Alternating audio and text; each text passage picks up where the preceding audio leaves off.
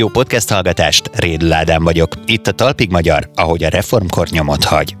A mai műsorban először is feltérképezzük a 200 éve született Petőfi Sándor kapcsolati hálóját, és közben eljátszunk a gondolattal, hogyha létezett volna okostelefon a reformkorban, nemzeti költőnk vajon kitállított volna gyors hívóra. A felesége Szendrei Júlia, de azt gondolom, hogy a korábbi évekre visszamenőleg az jó néhány másik női nevet is megtaláltunk volna. Aztán felkeressük Petőfi egyik ma élő rokonát, egy magyar történelem szakos tanárnőt, és kiderítjük, mit szólna hozzá, ha taníthatná a költőt. Biztosan egy olyan diák volt, aki, hogyha valamit igazságnak vélt, azért ő kiáld. Sőt, annak is utána járunk a mai talpig magyarban, hogy mégis mit keresnek narancsárga sörös rekeszek Petőfi eposz paródiájában. Mindenképpen egy olyan tárgyi világot kerestünk a tervezőkkel, Kalászi Zoltánnal és Kis Benedek Kristóffal, ami valahogy magában hordozza a műnek az eszenciáját. Már is hozzuk nektek a részleteket, jó szórakozást!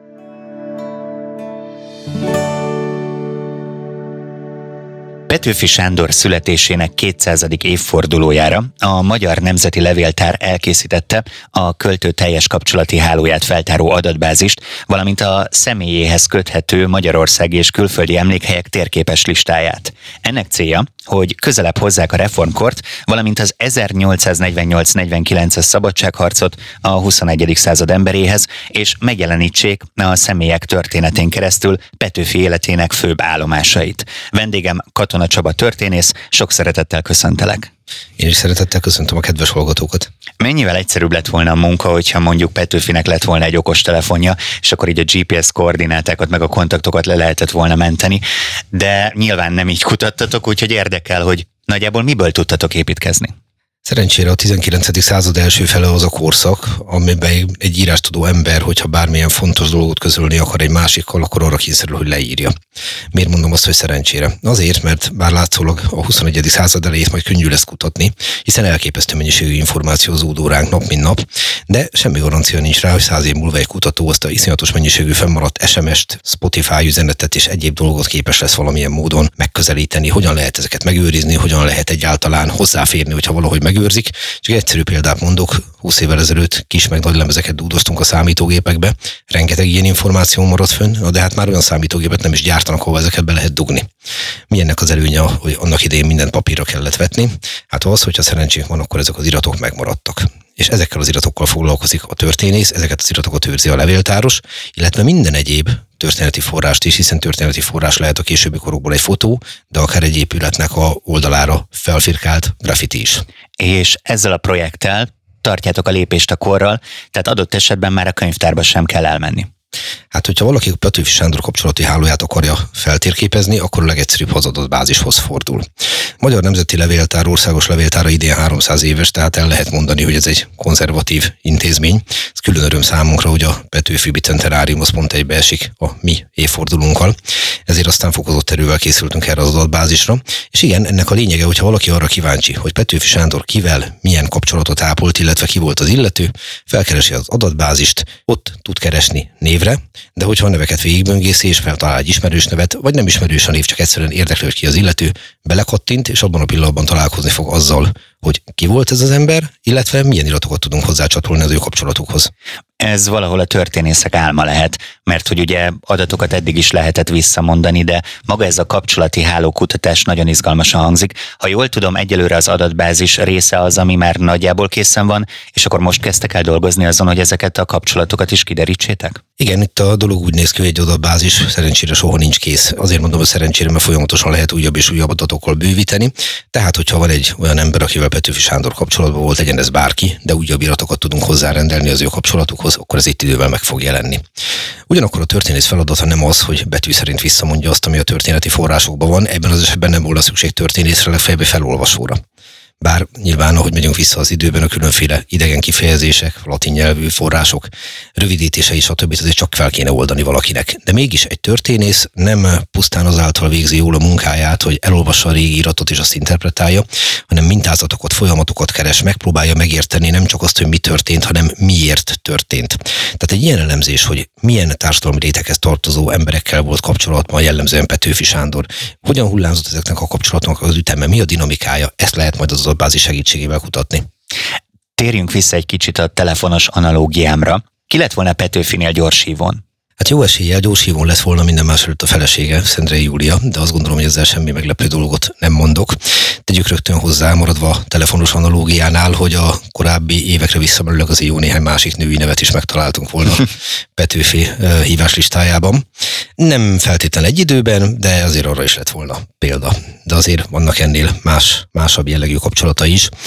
Katonakorából 1848-49-ből mindenképp kiemelnénk Bem Józsefet, aki hát nem volt egy tipikusan szabálykövető katona, és a minden szabály ellen notóriusan lázadó Petőfi talán pont ezért találta meg vele a hangot, miközben a hadsereg jó néhány más előjárójával összeveszett. Igaz, Petőfi mindenkivel összeveszett, okkal is, meg ok nélkül is. Megtaláltuk volna a márciusi ifjak nevét, például Vasvári Pálét vagy Jókai Múrét, de mindenképp ott lett volna Szébéli jó barátja Arany János, a Vahot fivérek, és még hosszan lehetne sorolni. Izgalmas számomra, hogy Petőfi minden társadalmi rétegben otthonosan érezte magát, de kíváncsi volnék, hogy te hogy látod mégis, melyikben mozgott a leginkább otthon? Hát alulról jött értelmiségéről beszélünk, ugye egy olyan emberről, aki a kiváló képességei nyomán szerezte meg kvázi autodidakta módon a műveltségét, mert az iskoláival folyamatosan problémái voltak. Talán ma úgy mondanánk, hogy Petőfi Sándor, a kis Petőfi Sándor a speciális képzést igénylő gyermek lett volna. Hm. Rendkívüli öntudat, rendkívüli ambíciók, intelligencia, ez jellemezte őt, egész egyszerűen a korabeli iskolarendszert azt fogalmazunk, úgyhogy nem neki találták ki. Viszont mégiscsak egy magasan képzett értelmiségi lett belőle. Ugye Petőfi pályája olyan, mint egy üstökösé hirtelen tűnt fel a magyar irodalom megén, gyakorlatilag újra rajzolta annak az alapjait, majd pedig szó szerint nyomtalanul eltűnseges várnál a csatában. 1844-től 1849-ig egy szűk fél évtizedig ível az ő pályája. Viszont ennek a pályának a, az a szakasza, ami igazán érdekesé teszi számunkra, és ami a legjobban jellemzi az ő kapcsolati rendszerét, az az értelmiségiekkel való kapcsolat. Hiszen ő költőként, szerkesztőként leginkább ezekben a körökben mozgott otthonosan, nem elfeledve a politikai, illetve hát a női vonalat. Vajon Petőfi Sándor kutatásával mennyire lehet jól és teljesen bemutatni a reformkort? Petőfi a magyar reformkornak egy kiemelkedő figurája volt. Természetesen a maga korában nem képviselt olyan súlyt az események alakítását illetően, mint mondjuk Széchenyi István gróf, vagy Kossuth Lajos, vagy Deák Ferenc, de ha valaki arra szeretné meglátni, hogy a, az a gondolat, amit úgy fogalmazott meg Kölcsei Ferenc, hogy haza és haladás, az miként transformálódott át egy kicsit Petőfi és kortársai gondolkodásában, és hogyan jelent meg az a gondolat, hogy a hazafiság és a liberalizmus együtt fogja előre lendíteni Magyarország sorsát, na ez Petőfön keresztül remekül megragadható. Ha valaki el akarja olvasni a reformkor nagy munkái közül Széchenyinek a, a könyveit, a hitelt, a világot és a stádiumot, hát vissza fog hőkölni már csak a nyelvezet meg a súlyos tartalom miatt is. Egy Petőfi versbe viszont mindennek a lényege belefoglaltatik. Nézzük egy kicsit a saját tapasztalataimat, miközben nézelődtem ebben az adatbázisban. Az emlékhely listán 416 szobrot, 180 emlékművet, 145 emléktáblát 19 országban lehet itt megtalálni, illetve mindenféle adatokat olvasni róla. És azt olvastam, hogy úgy készült, hogy a lista kiegészíthető legyen. Létezik, hogy ennyi kutatás után van még olyan Petőfi emlékhely, amiről nem tudunk? Létezik, mindig előkerülhet a világ valamelyik szegletében egy olyan, lehet, hogy magánkezdeményezésre felállított emlékplakett, tábla, bármi, ami eddig elkerült a kutatás figyelmét. Másfelől most itt van az a Petőfi Bicentenárium. Ne legyen kétségünk, hogy a Petőfi emlékhelyek száma Magyarországon határokon innen és túl egyaránt gyarapodni fog. Tehát, hogyha valahol most a 200. évforduló alkalmával felállítanak egy Petőfi szobrot, akár egy külföldi magyar közösség, akár valamelyik magyar településnek a közössége, akkor idővel ezt az emlékhelyet lefotózzuk, az adatait fölvisszük. Tehát nem úgy találtuk ki ezt az adatbázist, hogy egyszer és mindenkor le legyen zárva, hanem előre is gondolkodunk, és remélem 200 év múlva, nem is ebben a formában, a Petőfi 400-on is használni fogják valamilyen formában. Ha az ember kutatni kezd, akkor az szerintem alapból feltételez egy nyitottságot, kíváncsiságot. Hogyan hozhatja közelebb egy-egy ilyen adatbázis a 21. századi emberhez a reformkort? Onnan kéne indítani ezt a gondolatsort, hogy próbáljuk meg azokat a alapvető értékeket és emberi viselkedés formákat megkeresni, amelyek a 21. századig nem változtak. Tehát, hogyha egy korszakhoz pozitívan viszonyulunk, és a reformkor feltétlenül ilyennek számít, akkor nyilván megvannak azok a kapcsolódási pontok, ami miatt kialakul ez a kötődés. Ha például arra gondolunk, hogy mennyire természetesnek tekintjük ma a törvény előtti egyenlőséget, a választójogot, a parlamentnek felelős kormányt, akkor elfeledkezünk arról, hogy hosszú-hosszú évszázadok alatt nemzedékek munkája van abban, hogy ezt kivívták számunkra. Nekünk itt 21. században oly könnyű dolgunk van, csupán megőrizni kell, ezt nem pedig kivívni. De a polgári Magyarország születése az 1848. március 15, egy töredék pillanatig megszületik ez a polgári Magyarország, ami aztán 1867-től a monarchia révén tudja majd kibontakoztatni a fejlődését. És hogyha ezeket a törekvéseket megértjük, hogy a reformkor az arról szólt, hogy a modern korban alapvetőnek tekintett emberi jogokat kiharcolja többek között, nem csak a nemzeti függetlenségről is meg hosszan sorolhatnám, már is közelebb kerülünk az akkori előrevivő törekvéseket megtestesítő, azokat mozgató emberekhez. A kapcsolati háló pedig abban segíthet, hogy meglássuk azt, hogy ők nem makulátlan hősök voltak, nem hibátlan héroszok, hiszen a szobrok már sokszor az életrajzok úgy ábrázolják ezeket az embereket, belértve Petőfi Sándor, mint a hibátlan, mint a tökéletes lett volna. Ez pedig szükségszerűen egy torz ábra. Petőfinek voltak hibái, mint minden más embernek a világon. Példa azért lehet pontosan számunkra, a mai emberek számára is, mert láthatjuk, hogy a hibái ellenére olyat tudott alkotni, hogy 200 évvel a születése után is még rendkívül tisztelettel emlékezünk meg róla. Ha tehát látjuk azt, hogy ő hogyan kommunikált emberekkel, mik voltak a törekvései, ugyanúgy előfordult velő, néha picit többet hívott, mint kellett volna, hogy elragadta a haragja, ezek mellett a hibák mellett mégis képes volt úgy gondolkodni, hogy a közösséget tartsa elsődlegesen szem előtt, akkor ez mindenképp közelebb fog hozzávinni. A már általad említett Bem József az, akin én kipróbáltam a rendszert, és kezdtem el itt kutatgatni. Megtalálható itt Bem József tábornoki kitüntetése, Hát azért beletelt egy időbe, amíg ki tudtam bogarászni azokat a gyöngybetűket, ezennel a katonai érvényelek második osztályával feldíszítetik. Nagyon nagy élmény volt keresgélni. A történeti kutatásnak szerintem ez a legszebb része. Ha az ember eredeti iratokkal foglalkozik, és ezek ma már ugye online is elérhetők jelentős részben, akkor pontosan azzal a szépséggel, gyötrő szépséggel lehet szembesülni, hogy nem lehet úgy olvasni, mint egy számítógépre felvitt szöveget, ami a szövegszerkesztővel szépen Times New Roman 12-es betűvel fönt van, vagy egy nyomtatott kötetet, hanem bizony meg kell szokni egy-egy embernek a kézírását. Ezek a kézírások van, hogy következetlenek, hiszen nem mindegy, hogy aki papírra vetette a gondolatait. Éppen feszült helyzetben volt, vagy éppen otthon üldögélt kényelmesen, nem mindegy, hogy milyenek voltak a fényviszonyok, és így tovább. Meg kell szokni a kézírásokat, szembesülni kell azzal, hogy főleg a nyelvújítás kora előtt tele van latin, német és egyéb jövevényszavakkal, nincs egységes helyesírás, mindenki mindent úgy írja, ahogy akar, sőt, vannak korabeli rövidítések is, például, hogyha valahol azt olvasok, hogy epus, akkor az epus szót hiába keresünk a latin szótárba, az bizony az episzkópus a püspök rövidítése, és ha ezt nem tudjuk, akkor nagyon könnyen jégre mehetünk. De a kutatásnak pontosan ez a gyönyörűsége, hogy meg kell próbálni az akkori emberek fejével gondolkodni, és így, mintha átugornánk az időt, amikor a kezünkbe veszünk egy ilyen iratot. Csaba, nagyon szépen köszönöm a beszélgetést. Én köszönöm a figyelmet, nektek is és a kedves hallgatóknak is.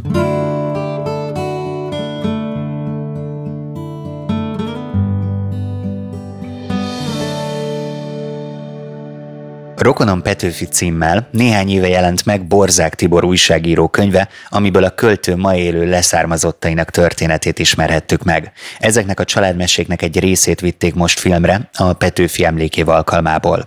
A legnagyobb videó megosztón elérhető Rokonom Petőfi című dokumentumfilmben Petőfi egyik oldalági rokona Bognár Ildikó Zalánka magyar szakos tanár is szerepel. Szia, üdvözöllek! Szia, és üdvözlök mindenkit! Két óra között egy lyukas órában ülünk most itt a Budapest Vasori Evangélikus Gimnáziumban, vagy már ennyi volt? Már ennyi volt, az utolsó órám után vagyunk már. Keresgéltem a családfátokban. Ha a Petrovics név nem is ment tovább, egy zalánkát látok a nagymamát személyében. A név kötelez? Igen, úgy gondolom, a név mindenképp kötelez.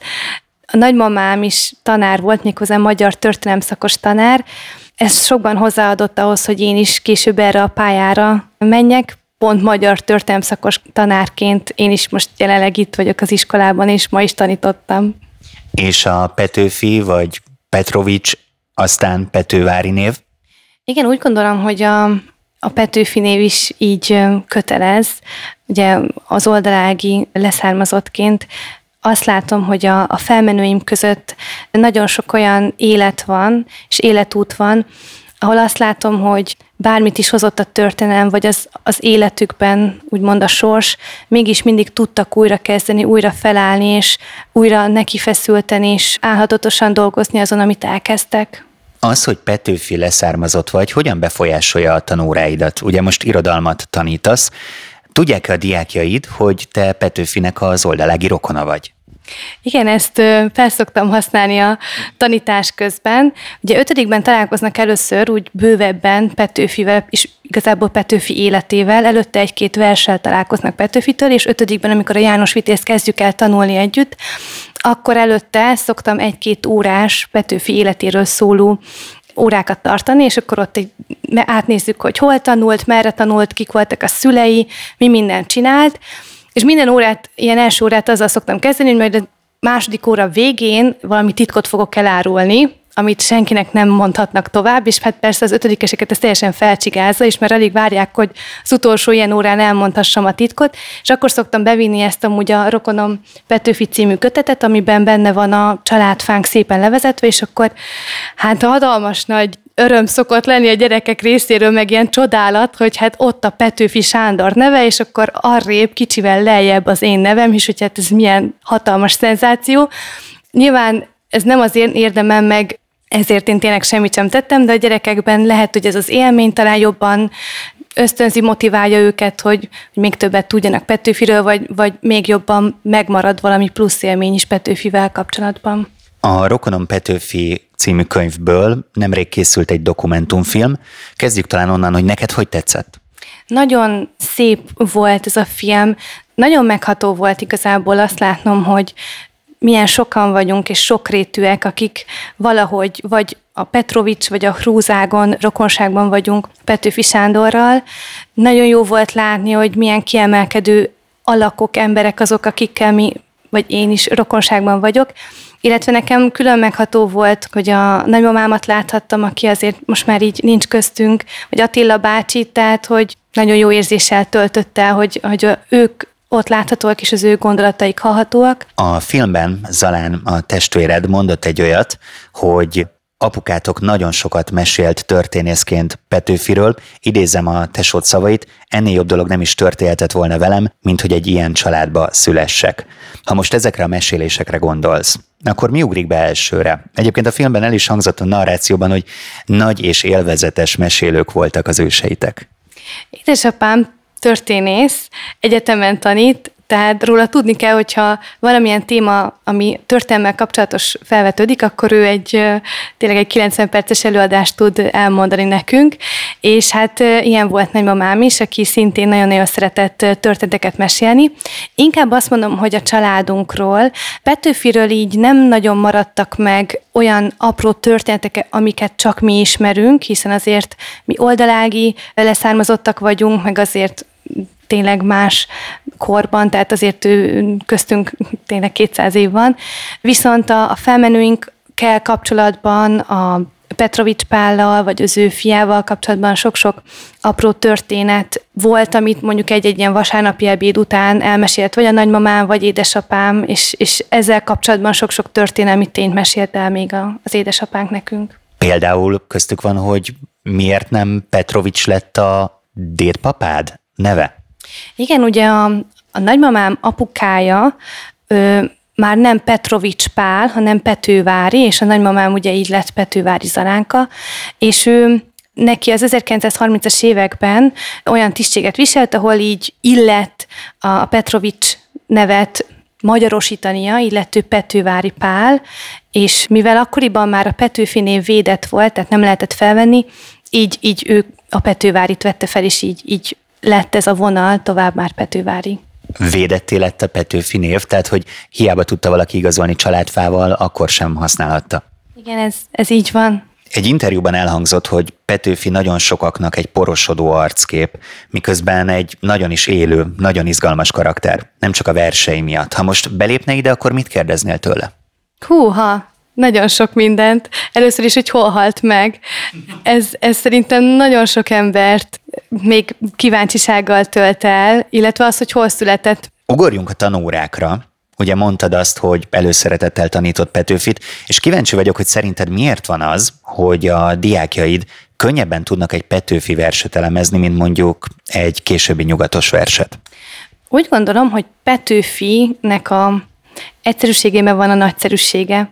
Én, ha egy Petőfi verset egy, egy metaforával kéne itt illusztrálnom, nekem az jut eszembe róla, hogy olyan, mint egy ilyen friss, kristálytiszta víz, ami nem akar több lenni, egyszerűen csak nagyon egyértelmű, és, és nagyon a helyén van, és, és úgy gondolom, hogy Petőfi költészete pont ilyen nagyon egyértelmű, de mégsem mégsem, hogy mondjam, bután egyszerű, hanem pont úgy fest le valamit, és pont úgy ír meg, hogy, hogy az ember érti, hogy miről van szó, mégis olyan képekkel és olyan eszközökkel, amivel viszont költőivé válik. És én azt látom, hogy a, a fiatalok, akik talán még nem tudnak annyira elvontan gondolkodni, vagy talán azoknak a fiataloknak is, akik, akiknek mondjuk egy, egy összetettebb vers nehezebb, egy Petőfi vers nagyon egyértelmű és nagyon adja magát az értelmezése is, de mégis, hogyha ha sokszor egy-egy versének a mélyét is megnézzük, vagy a rétegeit,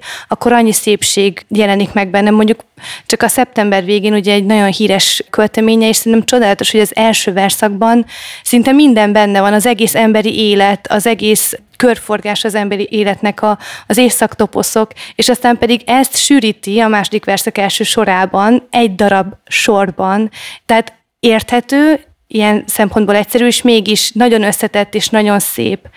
Szerintem ezért, ezért könnyű Petőfit tanítani, és a Petőfi verseit tanítani a gyerekeknek. Katona Csaba történész elmondta, hogy Petőfi a korabeli oktatási rendszerben nem volt a legideálisabb diák. Te szívesen tanítanád, vagy tanítottad volna? Én nagyon kíváncsi lettem volna rá. Biztos, hogy nem egy olyan diák volt, aki ha úgy érezte, hogy igaza van, azt nem mondta volna ki a tanárnak, hiszen tudjuk, hogy ugye Semecbányán pont ezért, mivel a történelem tanárával összeütközésbe került, később ugye meg is bukott történelemből, és ugye ez egy nagy fordulat volt az életében, akkor vette le édesapja a kezét róla. Tehát biztosan egy olyan diák volt, aki, hogyha valamit igazságnak vett, azért ő, azért ő kiállt. De azt is látjuk amúgy a tanulmányaiban, hogy például több helyen igazán jó tanuló is volt, meg irodalmi kört vezetett, tehát hogy tehetséges volt, és már az ott kitűnt és feltűnt egy-egy tanárának. Biztos, hogy meg kellett volna vele találni a közös hangot, és, és a benne lévő, hogy mondjam, talentumokat valahogy segíteni, kihozni belőle, de szerintem, mivel én alapvetően úgy tanítom az irodalmat is, hogy, hogy el lehet mondani a véleményt, csak, csak indokold meg, meg megfelelő stílusban, én úgy gondolom, hogy megtaláltam volna vele a, a hangot, vagyis, hogy érdekelne, hogy ő hogyan, hogyan mondott volna el egy-két dolgot. Ebben a műsorban azt kutatjuk, ahogy a reformkor nyomot hagy, mi az az érték, amit mindenképpen tovább szeretnél adni Petőfi örökségéből? Amit ő fontosnak tartott, igaznak tartott, azt ő teljes szívvel lélekkel csinálta, tett érte, szólalt fel érte. És nekem ez az, ami, ami nagyon példaértékű, hogy ami számára fontos volt, azért kiállt, felszólalt is tett. Tehát nem csak beszélt róla, hanem tett is érte, és ezek harmóniában voltak egymással, és számomra ez az, ami, ami igazán nagy érték, hogy, hogy valaki valamit értéknek lát, azért felszólal, tesz érte, és beleteszi magát, és engem is ez motivál, hogy bármit, amit csinálok, azt ne félszívvel, ne immelámmal, hanem teljes szívvel tegyem, és és hajtsam végre. Ildikó Zelánka, nagyon szépen köszönöm a beszélgetést. Én is köszönöm szépen.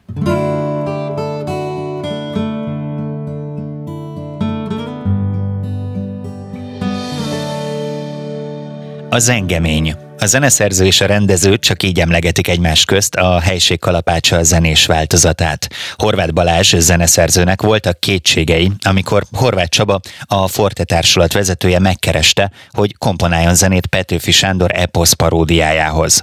Mitől aktuális ez a költemény, és hogyan született meg a zene? A Magyar Kultúra napján tartott Veszprémi ősbemutató előtt Seres Gerda beszélgetett a zeneszerzővel. Egy ilyen eposz paródia az eleve már definiálja a formát, vagy zeneileg bármi megengedett?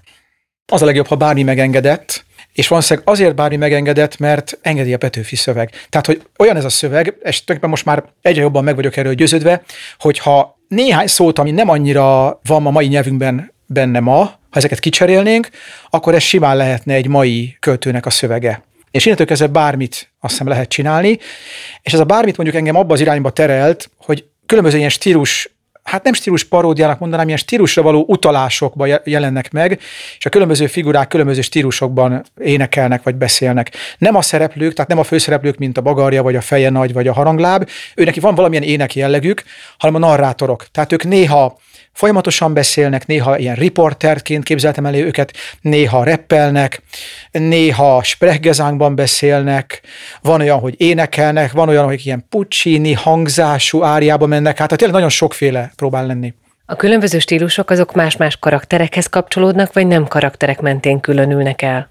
Igen, ez nagyon fontos. Amikor először beszélgettünk Csabával arról, hogy tehát volt néhány ötletem, egy-két zenei ötlet, egy-két figura, akkor azt mondta, hogy ez jó, de hát nem kell nekünk ragaszkodni ahhoz, hogy azt a másfél oldalt ott elmondja egy szereplő egy stílusban, hanem ebbe bele lehet nyúlni, és elkezdett nekem ott mozogni, ahol éppen voltunk abban a teremben, mutatott ilyen figurákat, lépkedett ide-oda, arcokat vágott, hogy egyrészt azon kívül, hogy eszméletlen vicces volt, tehát rögtön adott egy olyan ötletet, hogy igen, akkor ezt én szétbonthatom, és volt, ahol nagyon sűrű részekre, tehát mondjuk ilyen tagmondatokra, vagy akár szavakra bontottam szét a figurákat, ha nem is stílusban, de ugye szereplő váltások vannak közöttük. Aztán persze kiderült itt a színpadon, hogy ez nem mindig működik, össze kell kapcsolni. Tehát magyarul valóban nem egységes egy-egy figurának a stílusa, hanem állandóan változik, és egy jelenet az nem egységes se zeneileg, se karakterbe, hanem töredezett és szintén állandóan változó. A zene szempontjából érdekes a történet. Tehát mi volt az, ami megragadta ebben? Mondjuk ez egy kocsmai verekedés egy nő kegyeiért? Egyébként ez ilyen szempontból egy teri talált ez a kérdés, mert végül is én nem az elején kezdtem megkomponálni, hanem a kocsmai verekedésnél kezdtem megkomponálni, de ennek az az oka, hogy volt egy olyan hangzási elképzelésem, ami nagyon sok zajból áll, tehát ilyen csak mutattam egy valamit, zörej. egy zörelyes, egy zörej folyamat, amit hangszerekkel nagyon jól létre lehet hozni, és egy ilyen furcsa, absztrakt bunyót lehet belőle csinálni. És valóban meg lehetne ezt fogni folyamatos zenében. Voltak bizonyos helyek, amiket bizonyos karakterbe írtam meg, de nem ez volt az érdekes, hanem végigolvastam. Egyébként az olvasás előtt azért azt mondtam magamba, hogy jaj, hát Petőfi, tényleg, tehát nekem Petőfivel kéne most foglalkoznom. Elolvastam, és azonnal azt mondtam, hogy igen, ezzel kell Mert hogy a prekoncepció az volt, hogy ez poros, kicsit unalmas, vagy avit. Hát szóval, hogy egyébként magamtól nem nagyon nyúlnék Petőfi szöveghez, mert a ritmikája, vagy az egész közlésmódja nem állt közel, úgy érzem hozzám. De ez egy olyan, tényleg egy olyan szöveg, olyan lendülete van, annyira friss az egésznek a működése, olyanok a figurák benne, hogy ez nem volt kérdés. És a fő küzdelem az az volt, hogy a szövegnek a hát mondjuk 70-80 a narráció, tehát nem szereplők, tehát nem alkalmas így kapásból színpadra állításra, hanem narrációk vannak, ez egy hősköltemény, ugye egy eposz paródia, tehát nekem tényleg figurákat kellett belőle csinálnom, és ehhez zenét kellett írni. Tehát ez volt a vonzó, hogy egy nem zenei formából, amire egyébként eredetileg nem tudtam, hogy mire készüljek, elolvasva egy azonnal megragadott, hogy igen, hát gyerünk, van sebessége, van lendülete, szóval tényleg utána már adta magát rögtön. Tehát egész folyamatosan tudtam rajta dolgozni. Az instrumentális zenében erőszeretettel alkalmaz gegeket vagy gesztusokat, tehát például valamilyen mozgást, vagy valamit belekomponál. Itt volt ilyesmire lehetőség, vagy a színpadi előadás komplexitása a zeneszerzőre nem bízott ilyen feladatot? Volt, de sajnos ki kellett húznunk. Igen, gegeket is szoktam időnként, de valóban inkább a groteszkeket, figurákat szeretek használni. Volt egy olyan elképzelésem, hogy a, ami egyébként nekem egy kicsit a klasszikus zenei koncerteknek egy betegsége, amikor bejön egy zenekar, és még nem foglalkozik a közönséggel, ott kipakolnak, hangolnak, tehát ahelyett, hogy lenne egy színpadi akció. Úgy képzeltem, hogy itt is majd a prológus alatt jön be a zenekar, nem törődve a, a színészekkel, de nagyon gyorsan kiderült az első próbán, hogy ez se hangzásilag, se a helyzetet tekintve nem megoldható. Volt még egy-két ilyen ötlet, szerencsére kellett kihúzni, mert hogy egyébként tényleg fölösleges lett volna, és ártott volna a színpadi helyzetnek. Horváth Csabával közösen készítették, és tulajdonképpen ez végig egy együttes munka folyamat volt. Elképzelhető, hogy egyébként ez a zene önmagában megállja a helyét, és mondjuk 20 év múlva elővesz egy másik rendező?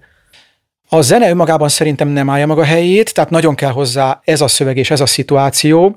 Sokszor van olyan fajta ismétlődésen alapuló hangzás, ami ugye a szöveg sebességétől függ, tehát szerintem nem olyan típusú zene, hogy egy másik rendező elő tudná venni, hát most pillanatnyilag kétlem, tehát Csabának annyira ötletgazdag egyébként a, nem csak a tárháza, hanem az improvizatív készsége is, amivel rendelkezik.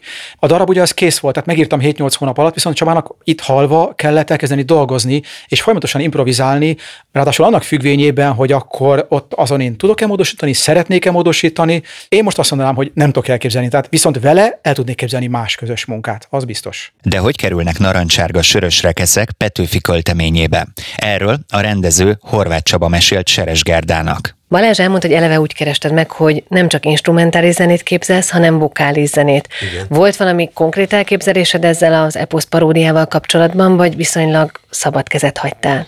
Hát szabad kezet hagytam, jobban mondva én ismertem, ha nem is az ő teljes életművét, de sok zenét ismertem, meghallgattam, tehát azért úgy volt sejtésem, hogy mire számíthatok, hogy milyen lesz ez a kortárs színpadi zenemű, amivel aztán elkezdünk foglalkozni. Az utóbbi időben sokat foglalkoztál kortárs operákkal, és például például a fuharosok is egy különös monológ, vagy nem egy klasszikus drámai történet, amit el lehet beszélni párbeszédekkel, figurákkal. Itt épp ez a helyzet. Hogyan lehet ezt megoldani? Hát ugye én nagyon szeretem a narratív színpadi formákat, és ugye sok olyan előadása volt már a Forte Társulatnak, ahol narráció legalább olyan százalékban van jelen, mint a dialógus forma, vagy a monológ forma. Például, tehát ilyen értelemben nem jöttem zavarba. Az biztos, hogy meg kellett szokni a Balázs gondolkodását, az ő zenei gondolkodását, meg magát a zenét, és oda ahhoz illeszteni a színpadi játékot, tehát volt dolgunk egymással rendesen.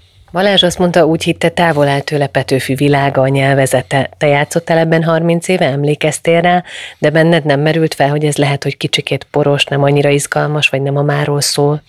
Én szerintem egyáltalán nem poros. Ugye az előítőletek ezekkel a régebbi, nagy, veretes művekkel elég erőteljesen élnek az emberekben. Én több mint tíz éve megcsináltam a Toldit, még a Színművészeti Egyetemi osztályommal, és azóta is repertoáron van a Forte Társulat műsorán, tehát az is olyan szellemes, olyan gazdag, mind érzelmileg, mind a humor szempontjából. Tehát ugyanezt gondolom a helység kalapácsáról is, ami egyébként meg teljesen más műfaj, mert ez nem csak egy hőse posz, hanem egy erő, nagyon erőteljes vélemény és stílus paródia.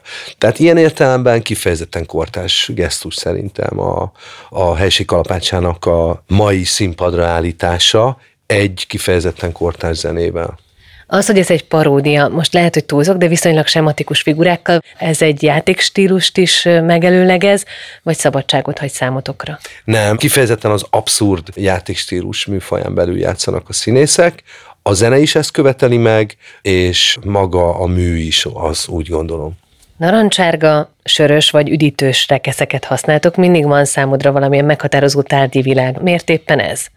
Hát ugye mégiscsak egy falusi kocsma közegében vagyunk, de közben a templomban is játszódik a történet, illetve a történet eleje, tehát mindenképpen egy olyan tárgyi világot kerestünk a tervezőkkel, Kalászi Zoltánnal és Kis Benedek Kristóffal, ami valahogy magában hordozza a műnek az eszenciáját. És ezekre a sörös rekeszekre találtunk, amelyek ugyan narancssárgák, de hát az maga a nap, tehát azért csillog-villog a, a világ az, hogy ez egy élő zenekaros történet, tehát hogy tudtok egymással mozogni, vagy ha úgy tetszik improvizálni, az egy kicsit tágasabb, mint a szokásos dolog, vagy azért ez egy nagyon kötött történet? Ugyanúgy? Nem nagyon kötött történet, jobban a kötöttek a szabályai, a struktúrája, a szerkezete a műnek, színpadilag is, zeneileg is természetesen, de megvan a megfelelő szabadsága a színészeknek, hogy jól érezzék magukat. És hát ebben nagyon sokat segítenek, csak hogy ne hagyjam ki, ne felejtsem el, egy, ez talán a legfontosabb alkotótársamat, Benedek Marit, aki a jelmezeket tervezte. És egyébként az előadás inkább erről a humorról szól, amit említettél, vagy érdemesebben felfejteni az emberi motivációt, az egyéni fájdalmakat, vagy itt ilyesmit egy paródiában azért nem kell olyan nagyon kapargatni? Szerintem van rá lehetőség, hogy egyéni fájdalmakat, egyéni sorsokat is felfedezzünk benne, miközben a parodisztikus jelleg a legmeghatározóbb. A Forte Társulat előadása, a Helység Kalapácsa című Petőfi mű zenés változata legközelebb májusban lesz látható. Ez volt a Talpig Magyar, ahogy a reformkor nyomot hagy, a Petőfi Emlékév hivatalos műsora. A mai műsorban feltérképeztük a 200 éve született Petőfi Sándor kapcsolati hálóját. Remélem, nektek is sikerült kibogoznatok néhány csomót. A mai történeteinket tovább hallgathatjátok itt a Magyar Kultúra Podcastok csatornán. Ha feliratkoztok, megtaláljátok az összes eddigi beszélgetésünk hosszabb verzióját, és a friss adásokról is elsőként értesülhettek. Facebookon és Instagramon is ott vagyunk, keressetek minket Magyar Kultúra Podcastok néven. Az új műsorunkat hallgassátok minden vasárnap 20 órától a Petőfi Rádióban, és ha ennél is több reformkori érdekességre vágytok, kövessétek a petőfi.hu-t. Köszönöm a figyelmeteket kollégáim, a Talpig Magyarok, Csali Anna Mária, Péceli Dóri, Seres Gerda, Vapler Klaudia, Cakó Gergely és Szemők Bálin nevében. Várlak benneteket legközelebb is, Rédl Ádám vagyok. További jó podcast hallgatást kívánok!